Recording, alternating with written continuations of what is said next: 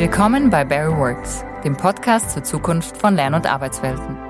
Aufgenommen und entwickelt im einzigen Schweizer New Work Hub. In unserer heutigen Folge zu Gast Dominik Bläsi, Co-Founder und CEO von Flaschenpost. Und hier kommt euer Host, Yannick Müller, Innovation Scout bei Barry. Auf geht's zu Folge Nummer 7. Hallo Dominik. Hallo Janik. Du bist Co-Founder von flaschenpost.ch. Stell dich doch mal kurz vor und was ist heute deine Aufgabe im Unternehmen? Mein Name ist Dominik Bläs, ich bin 43, Vater von zwei Kindern, verheiratet und wie du gesagt hast, Co-Founder und Co-CEO äh, bei der Flaschenpost. Zu Beginn habe ich wie immer drei Entweder-Oder-Fragen vorbereitet, um dich einfach nochmal besser kennenzulernen und auch für dich gilt, die zu beantworten, ohne länger drüber nachzudenken. Bist du bereit? Ich gebe mein Bestes. Sehr gut. Nie wieder wandern oder nie wieder Strandurlaub? Nie wieder wandern. Das ist das, was ich nicht, nicht will. Also das heißt, nie wieder wandern wolltest du nicht? Genau. Sehr gut. Eine Reise in die Vergangenheit oder in die Zukunft? Die Vergangenheit. Digitale To-Do-Liste oder Notizbuch? Notizbuch. Wieso Notizbuch? Das haptische Erlebnis, äh, das gefällt mir ähm, und es hilft mir beim Denken. Okay, spannend.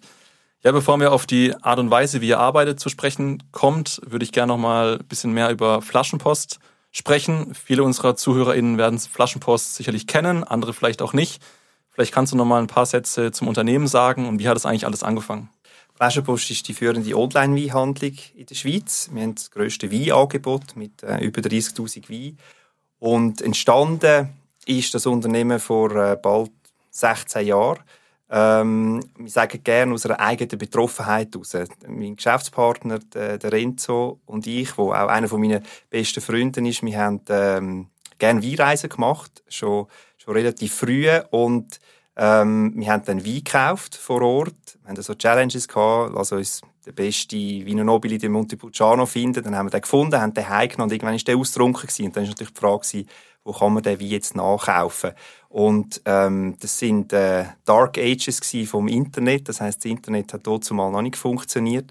Man hat dann äh, das Telefonbuch gebraucht, hat sich das müssen kaufen. Äh, ist recht teuer gewesen. Dort hat man gesehen, welcher äh, Händler bietet welchen Wein an in der Schweiz, zu welchem Preis. Ist aber eigentlich überholt gewesen, in dem Moment, wo es rausgekommen ist.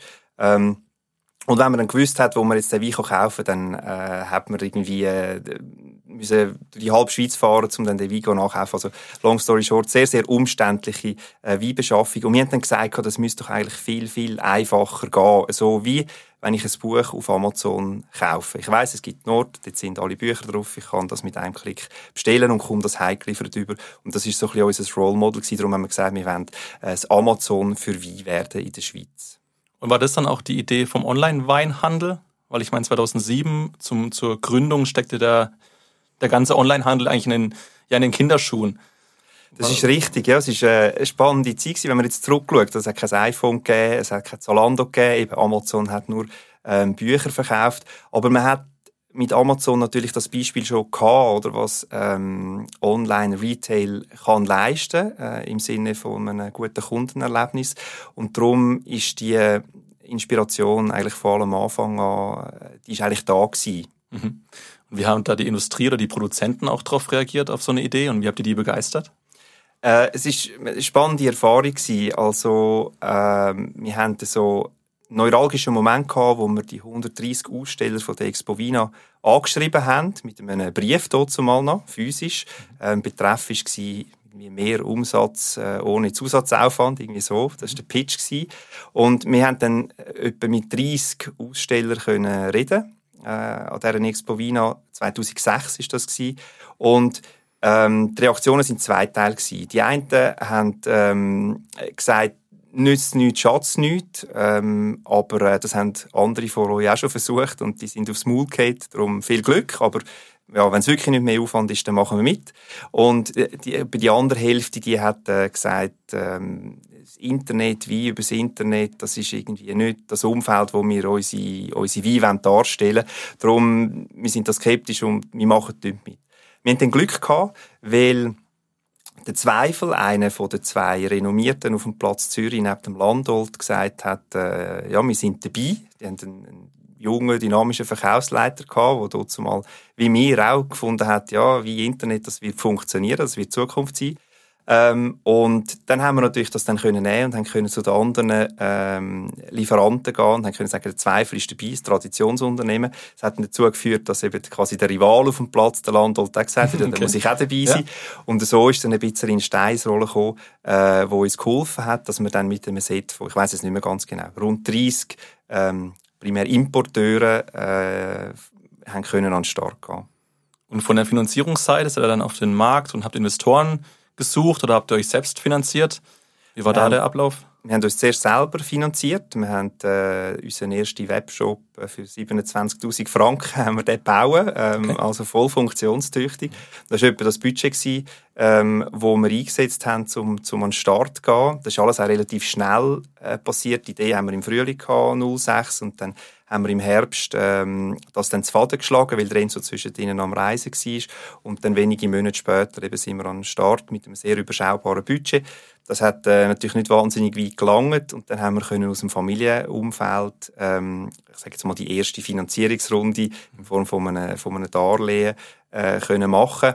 Und mit dem sind wir dann relativ weit gekommen. Ähm, die ersten etwa drei Jahre haben wir so können bestreiten, ähm, sind aber dann äh, auf die Welt gekommen, dass es einfach viel länger geht, um den Break-Even zu schaffen, dass es viel mehr Kapital und viel mehr auch Erfahrung braucht letztlich, ähm, für das Geschäft vom Boden wegzubringen. Und dann haben wir eine Runde gemacht, die erste, wo wirklich so in dem Sinn den Namen verdient. Wir haben äh, zwei äh, Business Angel dann können an Bord holen, wo einerseits Kapital gebracht haben und andererseits aber auch ganz wichtiges, äh, wertvolles Know-how und, und, Erfahrung ins Unternehmen hineingebracht haben. Mhm. Spannend.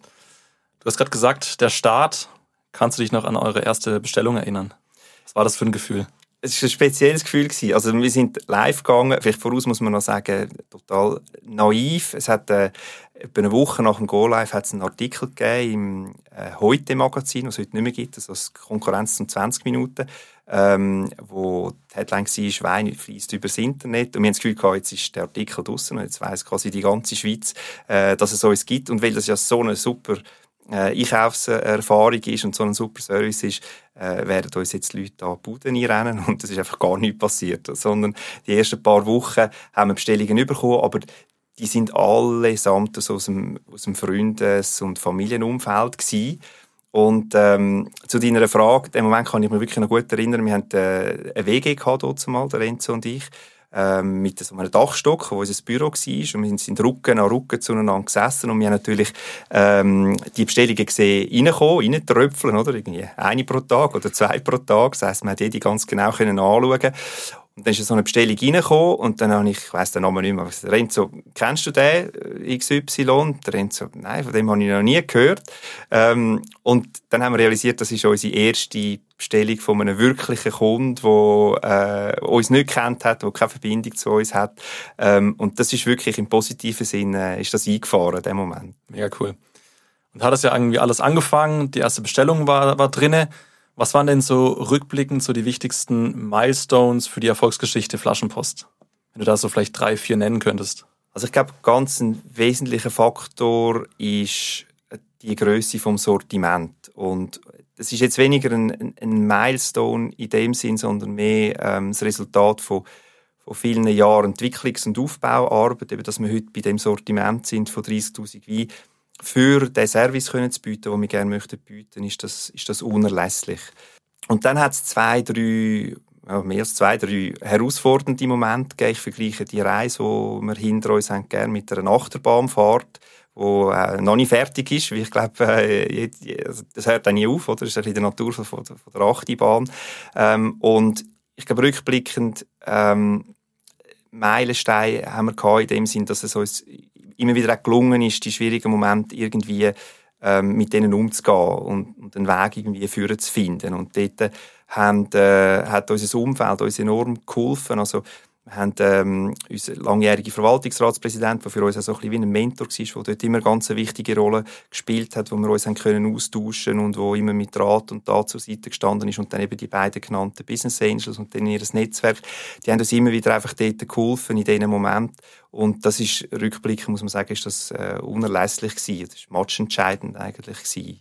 Wie viele Kundinnen habt ihr denn heute? 210.000. Was haben die so für ein typisches Profil, was so den Flaschenpostkunden oder die Kundin repräsentiert? Bin ich da als passionierter Etikettenkäufer auch relevant oder sind es wirklich nur absolute Weinprofis, die bei euch einkaufen?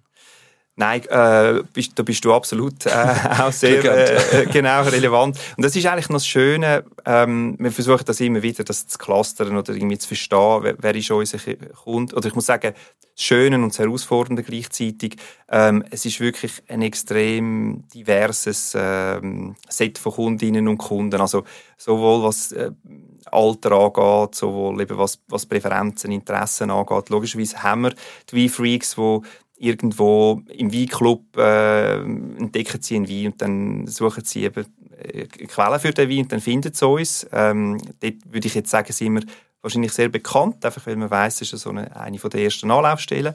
Ähm, und dann haben wir aber auch einen ganzen Haufen Kunden, eben, die nach Etiketten kaufen und ähm, solche, die einfach über äh, über die Flaschenpost oder durch den Freundeskreis so ihre Weine gefunden haben, die ihnen gefallen und die sie bei uns äh, nachbestellen. Aber auch dort, wenn wir anschauen, was kaufen die Leute bei uns für Weine, wir verkaufen in einem Jahr von diesen 30'000 18'000. Also das, das, zeigt auch dort die Breite, die wir haben. Darum, es ist wirklich noch schwierig, das so, so dingfest zu machen. Wir sagen gerne, wir würden eine Marke sein für jedermann. Ähm, und in dem Zusammenhang machen wir manchmal so ein bisschen den Vergleich äh, in aller Bescheidenheit mit Ikea, wo wir sagen, quasi der Design-Freak kauft auch mal in die Ikea ein. Ähm, und und äh, der Otto-Normalverbraucher kauft auch die Ikea und man hat die ganze Spanne dazwischen. Und wenn ich jetzt wirklich keine Ahnung habe, kann ich auch über den Weinfinder bei euch auf der Homepage ja mich so ein bisschen inspirieren lassen und mich so ein bisschen leiten lassen, nach was ich auch wirklich suche. Und ihr macht mir da auch einen konkreten Vorschlag, wenn ich das richtig das ist richtig, habe. genau, genau. Der Weinfinder, der hat noch viel Potenzial. Wir haben da ein paar coole Sachen in den Makings, wo, wo kommen okay. in den nächsten ähm, Monaten. Stichwort ist dort äh, ChatGPT, logischerweise. Mhm. Ähm, wenn wir aber schauen, wie die Leute ähm, zu ihren Empfehlungen kommen, jetzt bei der, bei der Flaschenpost, dann ist es schon noch aus Vieles ist auch sehr, ich sage jetzt mal klassisch. Wir haben das, beispielsweise ein Stammkundenmagazin, wo fünfmal im Jahr rauskommt, wo wir zwölf Weine äh, vorstellen in einem grossformatigen Magazin. Und ähm, das wird das wird sehr geschätzt. Was, was schön ist, ähm, was es natürlich voraussetzt, ist eine gewisse Offenheit, dass man sich einlädt. Und ähm, das ist wirklich schön zu sehen, dass jetzt äh, in unserer Kundenbasis die Leute auch, auch das Vertrauen haben zu der Flaschenpost und eben sich dann auch einlösen auf so Empfehlungen, die wir in einer ganz klassischen Art und Weise machen. Und sind dann einfach dann Stories über, über Weingüter oder sind das irgendwelche Stories von den, von den, von den Winzern selber oder was, was, was, was ist der Inhalt von diesen, von diesen Broschüren oder von diesen Katalogen? Genau, die Story ist äh, ein ganz wichtiges Element. Wir versuchen irgendwie Geschichte hinter dem Wein immer zu, mhm. zu erzählen und wir suchen einerseits immer nach speziellen Geschichten. Ähm, es gibt hunderte Geschichten oder dritte Generation, der Weinberg so und so ausgerichtet und die Böden. Aber das ist das, was uns weniger interessiert, was jetzt auch unsere Kundinnen und Kunden weniger interessiert, sondern wir versuchen irgendwie so ja, die spannenden Geschichten zu finden, die, die vielleicht ein bisschen anders sind oder in den Geschichten ihnen die Elemente zu finden, die, die anders sind. Und ähm, das ist etwas, wo man merkt, das äh, wird sehr, sehr geschätzt. Schauen wir nochmal zwei, drei Jahre zurück. Stichwort Corona für viele Unternehmen eine ganz, ganz schlimme Zeit. Äh, für euch sicherlich auch in unterschiedlichen Perspektiven, aber auf der Ebene Flaschenpost sicherlich eine sehr, sehr erfolgreiche Zeit. Wenn ich das richtig ähm, ja, recherchiert habe, habt ihr in der Zeit euren Umsatz verdoppelt, was ja gleichzeitig wahrscheinlich auch ein absoluter Härtetest war für die eigene Organisation. Wie habt ihr euch da ja aufgestellt in der Organisation für diese Zeit und wie habt ihr das überhaupt geschafft? Also man sagt ja eigentlich, man muss sich ähm, auf Krisen vorbereiten. Das fängt lang vor der Krise an. Und wenn die Krise da ist, ist es eigentlich zu spät. Oder dann kann man sich nicht mehr aufstellen oder vorbereiten für Krisen. Und ähm, bei uns ist das äh, so gewesen, oder dass wir jetzt nicht wie viele ja nicht vorbereitet sind auf so eine Krise, auf diese Art Krise. Und ähm, wir haben uns also ich muss es vielleicht korrigieren, wir haben das nicht bewusst vorbereitet, wir haben uns unbewusst, indirekt vorbereitet, ohne es zu merken, eigentlich über unser Organisationsmodell. Wir haben das Modell, das so ein bisschen holokratisch angehaucht, inspiriert von, von Holocracy und das ist letztlich das, was uns geholfen hat, äh, dann umzugehen mit der primär operativen Herausforderung, den Umsatz zu verdoppeln und dann das, das doppelte Volumen zu stemmen. Kannst du da vielleicht nochmal zwei, drei Sätze zur Holokratie selber sagen? Ich denke, viele haben da vielleicht noch nie davon gehört. Ähm, was sind also die Grundzüge von der Organisationsform? Also, was wichtig ist, wir haben eine, eben eine abgewandelte Form. Oder ich habe bewusst gesagt, wir sind inspiriert von Holacracy. Wir haben das nicht in Reinkultur unternommen, weil das ist äh, in unserem Verständnis und in unserer Erfahrung, äh, die wir gemacht haben mit der äh, Organisationsform, sehr ähm, äh, rigid, sehr anspruchsvoll, äh, das Regelwerk, Konstitution, die muss befolgen und so weiter, das ist uns zu weit gegangen. Es hat aber enorm spannende äh, Elemente, die wir daraus rausgenommen haben, die für uns sehr gut funktioniert haben.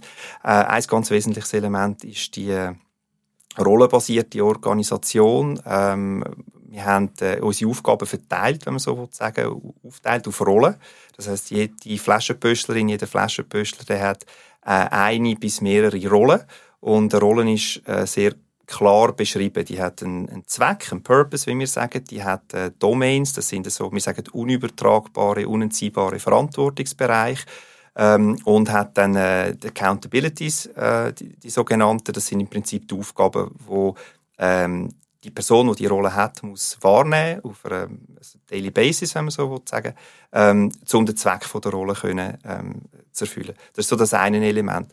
Das zweite Element, das wir übernommen haben, ist, dass das Ganze so ein wie ein wie ein lebendiger Organismus man vielleicht das kann, kann auffassen. Das heißt, die Rollen sind nicht in Stein gemeißelt und dann gibt es alle zwei Jahre Reorganisation, dann wird die Karte neu gemischt und dann hat man wieder ein neues Set von Rollen und geht so an den Start, sondern ähm, das ist eigentlich ständig in Bewegung ähm, und wir setzen dort ein Tool ein, das eben aus Holacracy kommt, ähm, das sogenannte Governance Meeting, äh, wo man regelmäßig zusammensitzt und ähm, wie das in, der, äh, in dem Jargon von Holacracy heißt, die Tensions besprechen. Also das kann irgendwie sein, dass man feststellt, dass eine Verantwortlichkeit nicht geklärt ist oder dass eine Rolleninhaberin, Inhaber irgendwie eine Aufgabe nicht wahrnimmt, wie man denkt, müsste wahrgenommen werden oder man merkt, es braucht eine neue Rolle. Ähm, das diskutiert man dann und dann ähm, eben in regelmäßigen Abstand wird eigentlich die Organisation äh, laufend angepasst. Das heißt, der, wenn du jetzt einen Org-Chart von der Flaschenpost anschaust, dann ist der eigentlich äh, alle Monate sieht der wieder, wieder ein bisschen anders aus. Also ihr habt das ja schon 2017 implementiert, wenn ich dir richtig informiert bin. Gab es da auch schon Momente für dich als Chef in Anführungszeichen, wo du gedacht hast, Mensch, das hätte ich jetzt eigentlich gern selber entschieden insgeheim? Du meinst jetzt das Einführen oder Entscheidungen, die getroffen worden sind, dann ja. distribuiert in der Organisation irgendwo? Genau, aufgrund dieser holokratischen Organisationsform sind ja dann die, die Verantwortlichkeiten auch verteilt und man muss sich ja manchmal auch der Organisationsform sozusagen beugen. Gab es da auch schon Momente, wo du gesagt hast, Mensch, eigentlich hätte ich das jetzt gern selber entschieden? Das ist natürlich immer dann, wenn etwas nicht so läuft, wie man es gerne hätte. Ähm, wo, wo der Gedanke kann, kann kommen, ähm, und, also definitiv, ja, sicher. Ähm, wir haben da ein, ein ähm, ja, inzwischen doch, was ist es jetzt, eine sechsjährige Reise hinter uns, und vor allem in der Anfangsphase, ähm, hat man natürlich den Gedanken viel öfter einmal gehabt. Ähm, was man aber, oder die Organisation und die Leute dafür überkommen, das, das ist einfach bei weitem so viel mehr wert ähm, als, äh, als das. Und du hast einfach versucht, dir das immer wieder auch selbst zu sagen, weil das hätte ja dann, also Schlimmste für diese Implementierung hätte ja sein können, wenn du einfach immer wieder kommst und reinfräsest und das eigentlich über den Haufen schmeißt. Oder dann wäre es ja nie so implementiert werden können, wie, wie heute eigentlich ähm, gelebt wird, oder? Genau, dann, dann, dann würde es, glaube ich, zum Rohrkrepierer werden. Und es wäre jetzt spannend, wir müssten mal zurückgehen und die Leute fragen, wie sie das dort mal erlebt haben. Und also ich bin sicher, ich habe eine Art Übertretungen gemacht in dem, in dem Organisationsmodell, weil eben was implizit rauskommt, was ein ganz entscheidender Faktor ist, ist, dass ich als Chef in Anführungsstrich keine Weisungsbefugnis habe über Aufgaben oder Kompetenzbereich von jemandem, äh, von, von einer Rolleninhaberin. Ähm, und, und gleich das ist natürlich gelernt über viele Jahre, wie man funktioniert. Und eben, wenn etwas abweicht von dem, wie man denkt, müsste es laufen, dann äh, hat man vielleicht den Reflex, um mal etwas übersteuern. Und das habe ich garantiert äh, gemacht. Aber dort, äh, oder nicht aber, wichtig ist in dem Zusammenhang, ähm, ich glaube generell in Bezug auf die Organisationsform oder moderne Organisationsform, Formen, dass man ähm, dort einen höheren Grad auch an, an Self-Awareness halt auch hat und immer wieder reflektiert und mit dem Team zusammen reflektiert, was funktioniert, was funktioniert und eben so Themen dann auch aufkommen. Das könnte dann eben auch so eine Tension sein, wo man dann halt muss äh, ausdiskutieren. Also ich frage nur so tief, weil ich es total spannend finde und auch da momentan mit vielen Unternehmerinnen und auch ja Unternehmern drüber spreche und vieles, was immer wieder so entgegenkommt, ist so das Thema, ja, aber Janik, das ist ja irgendwie so ein Stuhlkreis und die Entscheidungsfindung geht ins Unendliche und jeder darf mitentscheiden. Und das ist ja schon in der Holokratie nicht die Praxis. Wie ist denn wirklich die Praxis und was kannst du dem so ein bisschen entgegensetzen auch? Ich kann logischerweise nicht allgemein reden, ähm, sondern ich kann sagen, wie, wie wir es leben. Und wir haben auch darüber geredet, oder wie wir Entscheidungen fällen. Und was wir gesagt haben, ist, wenn, wenn man jetzt als Gruppe sagt, das ist eine Entscheidung, die wir als Gruppe fällen, dann ist das Thema Consent, also nicht alle müssen dafür sein, sondern es darf einfach keine Objection geben. Und das ist bei uns, merke wir machen sehr gute Erfahrungen mit dem. Das ist, ist sehr äh, effizient. Über die Zeit, wenn die Organisation sich auch anpasst, laufend an die Entscheidungen, die getroffen werden im Unternehmen, dann ist es so, dass das ja dann klar bei einer Rolle, Rolleninhaberin auch aufgehängt ist. Und äh, darum würde ich eher entgegenhalten und sagen, es ist eigentlich sehr eine effiziente Art und Weise, zum Entscheidungen zu treffen. Und zum den Bogen zurück zu deiner Frage, wie haben wir die Corona-Herausforderung können meistern ähm, ich glaube, dort hat uns das genau geholfen, dass man halt extrem kurze Entscheidungswege hat oder gar keinen Entscheidungsweg, weil einfach die Person, die Verantwortung hat für den Bereich hat, können selber entscheiden. Ähm, wir enorm schnell und eben enorm agil haben können, haben können funktionieren. Glaubst du, das funktioniert für jede Organisation, so ein holokratischer Ansatz? Weil diese Krisen, die wir sie, also wie wir sie jetzt erlebt haben, ist ja nur ein Beispiel für das, was da vielleicht noch kommt an Veränderungen. Stichwort ChatGPT, Stichwort Corona, das sind ja alles Dinge, die sich von heute auf morgen verändern. Glaubst du, die Tendenz für solche Organisationsformen steigt, für, für Organisationen, sich mit solchen Themen zu beschäftigen? nach jetzt der Reise von diesen sechs Jahren experimentieren mit, mit dem Organisationsmodell und Abwandlungen davon, bin ich im Moment an einem Punkt, wo ich glaube, grundsätzlich kann jede Organisationsform funktionieren unter gewissen Voraussetzungen. Ähm, also ich würde jetzt nicht angehen und sagen, Holacracy oder Abwandlungen von Holacracy per se sind bessere Organisationsformen, weil sie auch nur dann funktionieren, wenn gewisse Voraussetzungen erfüllt sind. Also zum Beispiel erfordert es halt ein hohes Maß eben an Self-Awareness, dass jede Person, die eine Rolle hat, gut versteht in der Organisation, was die Rolle für einen Zweck verfolgt. Und wenn das nicht vorhanden ist, dann, dann funktioniert es auch nicht. Äh, oder in der, in der Führung ist es wichtig, dass, ähm, dass sichergestellt ist, dass alle den Kontext haben, den sie brauchen, um die Entscheidungen zu treffen, die sie eigentlich treffen können. Und ich kann jetzt gerade das Gegenbeispiel bringen aus der Flaschenpost, wo, wo man jetzt könnte argumentieren und könnte sagen, ja, Holocracy oder, oder das, wir nennen es Flaschenpost Operating Model, das hat nicht so gegriffen, wie man eigentlich gerne hätte. Das war die Zeit äh, nach Covid, oder, wo ähm, wir haben verdoppelt und dann hat es äh, jetzt im letzten Jahr eine Konsolidierung gegeben vom Markt. Äh, die ist grösser gewesen, als wir das erwartet hat, haben. Und dann sind wir nervös geworden, auch, auch im, im Management-Team sind wir nervös geworden, haben das nicht recht können einordnen, nicht recht gewusst, wie wir jetzt mit dem sollten umgehen.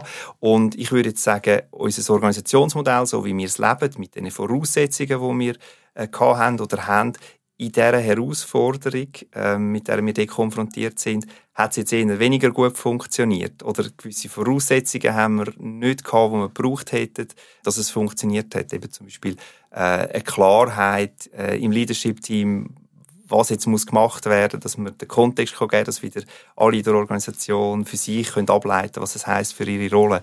Und das ist für uns ganz ein spannendes Learning gewesen. Wenn ihr von euren Mitarbeitern sprecht, sprecht ihr immer von den Flaschenpöstlerinnen und Flaschenpöstler. Und in dem Zusammenhang würde ich gerne noch mal ein bisschen mehr über eure Kultur erfahren. Mit welchen drei Hashtags würdest du denn eure Kultur heute beschreiben? Respekt, Wertschätzung, Toleranz. Das wäre jetzt, ich muss ich ein bisschen Unerwartet, ja. muss die jetzt zusammennehmen. Ähm, das ist, ich glaube, das ist eine, oder, nein, nicht, ich glaube, wir haben das mal auch ein bisschen erfragt. Und das ist wirklich mit der beeindruckenden Konsistenz ist das gekommen. Das, also die, die drei, ähm, Wörter, die ich jetzt gesagt habe, die drei, die drei Werte. Ähm, mit sehr wertschätzenden Umgang. Wir begegnen uns mit sehr viel Respekt.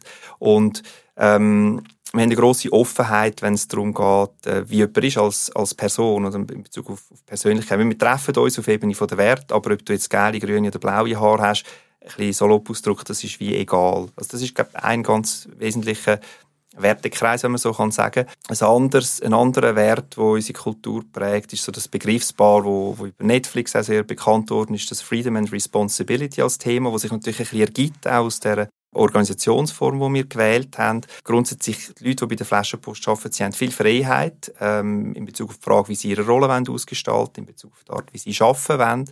Aber mit dem kommt natürlich auch entsprechend viel Verantwortung. Man muss dann die Verantwortung tragen und muss die, die Freiheit, die man hat, äh, man muss die gut äh, einsetzen. Und ein, ein dritter, wenn ich noch darf, ich glaube, ähm, so das Thema Leidenschaft, das ist etwas Wichtiges und ist etwas, was ich würde sagen, verbindet uns.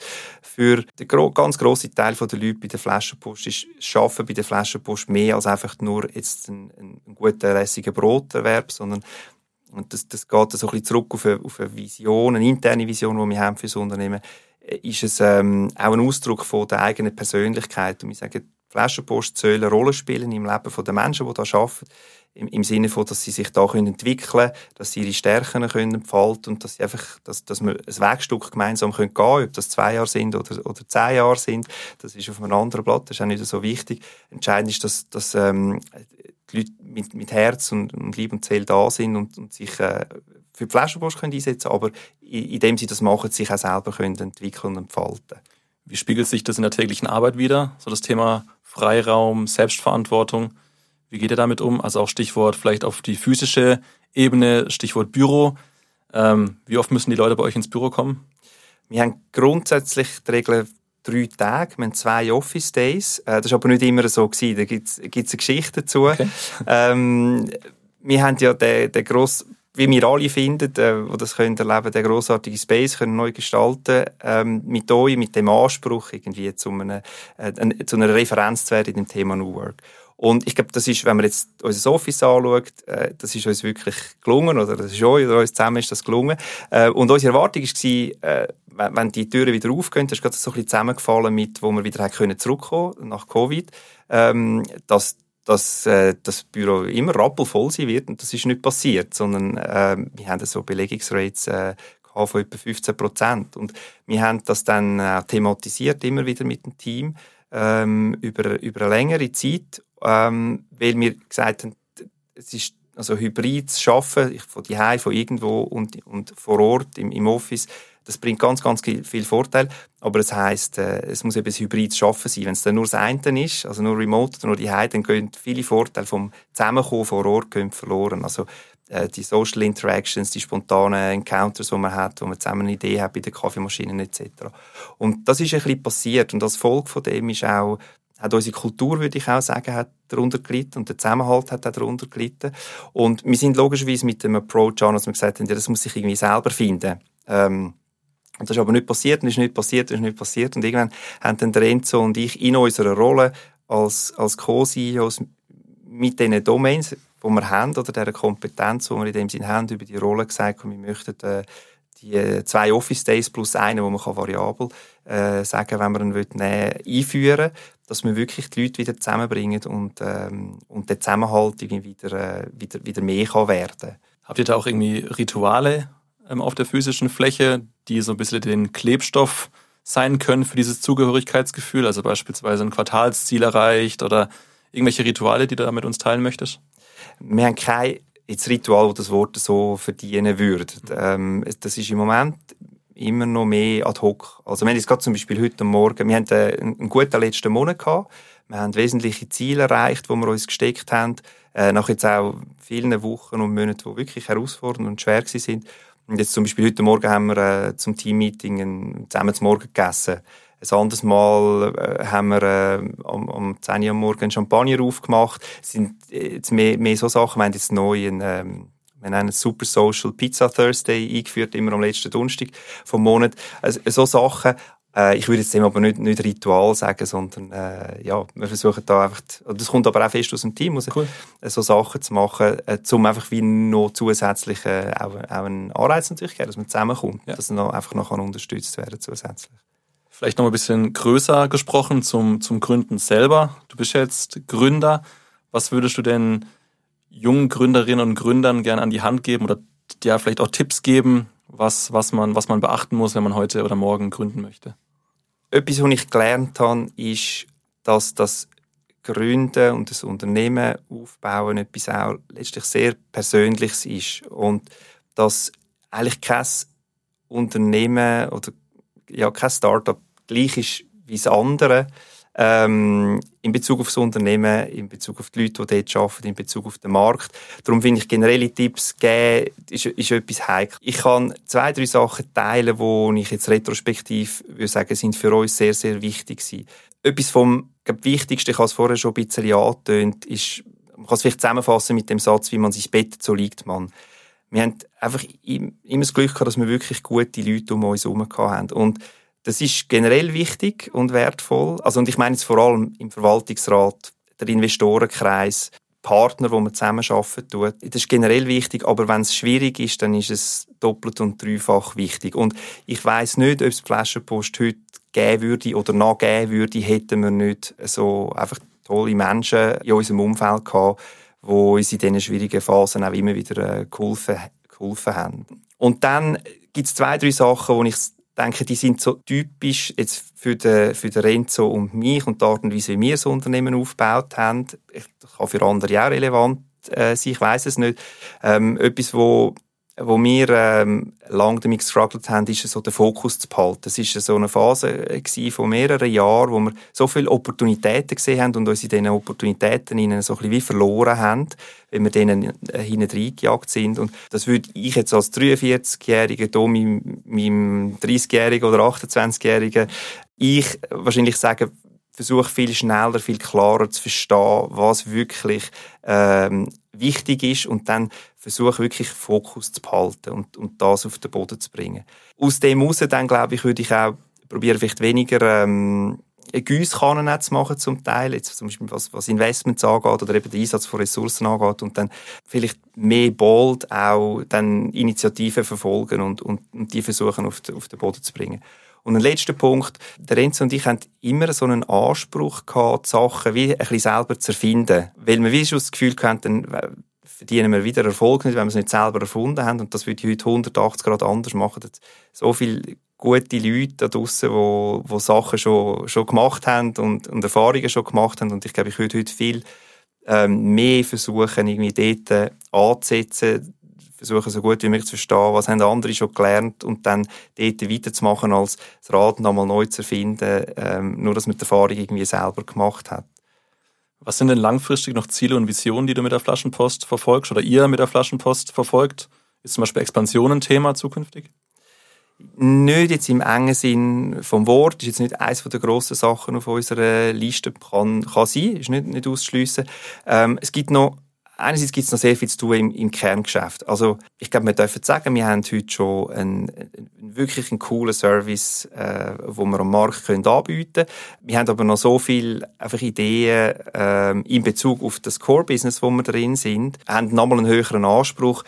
Das ist etwas, was uns in den nächsten Jahren beschäftigt wird. Einfach das noch, noch besser zu machen. Die, die ganze Customer Experience von vorne bis hinten, äh, da sehen wir noch ganz viele Stellschrauben. Dann haben wir ein Set von etwa 15 Wachstumsentwicklungsopportunitäten, wo wir, und das ist das Lässige, eigentlich jetzt wieder so in einem Start-up-Modus, die müssen wie explorieren, müssen herausfinden, wie viel Potenzial steckt da drin, wohin kann das gehen, äh, ganz ein Haufen Themen und da kommt jetzt, wird jetzt eine Phase kommen in den nächsten Jahren von einem systematischen Explorieren von diesen Ideen. Darum, das ist noch schwer, um jetzt zu sagen, wenn wir jetzt in fünf Jahren wieder zusammenhocken, wo hat sich Flaschenpost noch entwickelt, nebst dem Kerngeschäft, wo wir ähm, hoffentlich dann noch besser sind.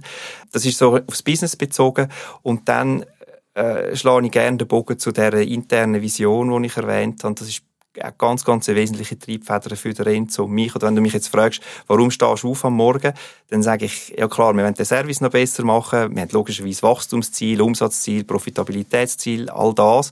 Das treibt uns an, das ist wichtig. Aber ultimativ möchten der Renzo und, und ich zusammen mit dem Team letztlich ein, ein, einen Ort schaffen, wo, wo der Mensch im Zentrum steht, wo, wo da arbeiten tut und ähm, einen Ort schaffen, wo Flaschenpöstlerinnen und Flaschenpöstler sich können, können entfalten Letzte Frage, die ich immer gerne stelle. Wie muss denn die zukünftige Arbeitswelt für dich persönlich aussehen?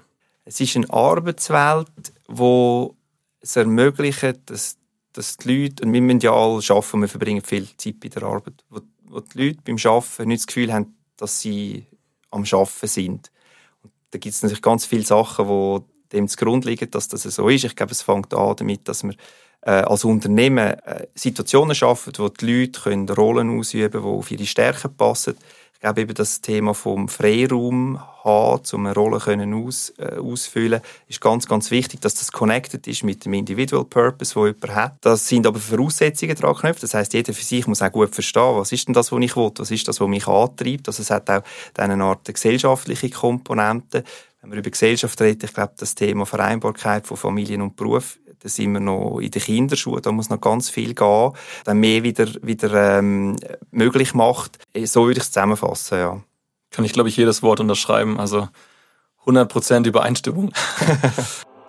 ja, lieber Dominik, äh, vielen Dank für deine Zeit und für das wahnsinnig spannende Gespräch. Ich glaube, die Passion war hier wieder äh, deutlich zu spüren und ich wünsche dir und euch äh, für die Zukunft alles Gute und würde mich freuen, wenn wir im Kontakt bleiben.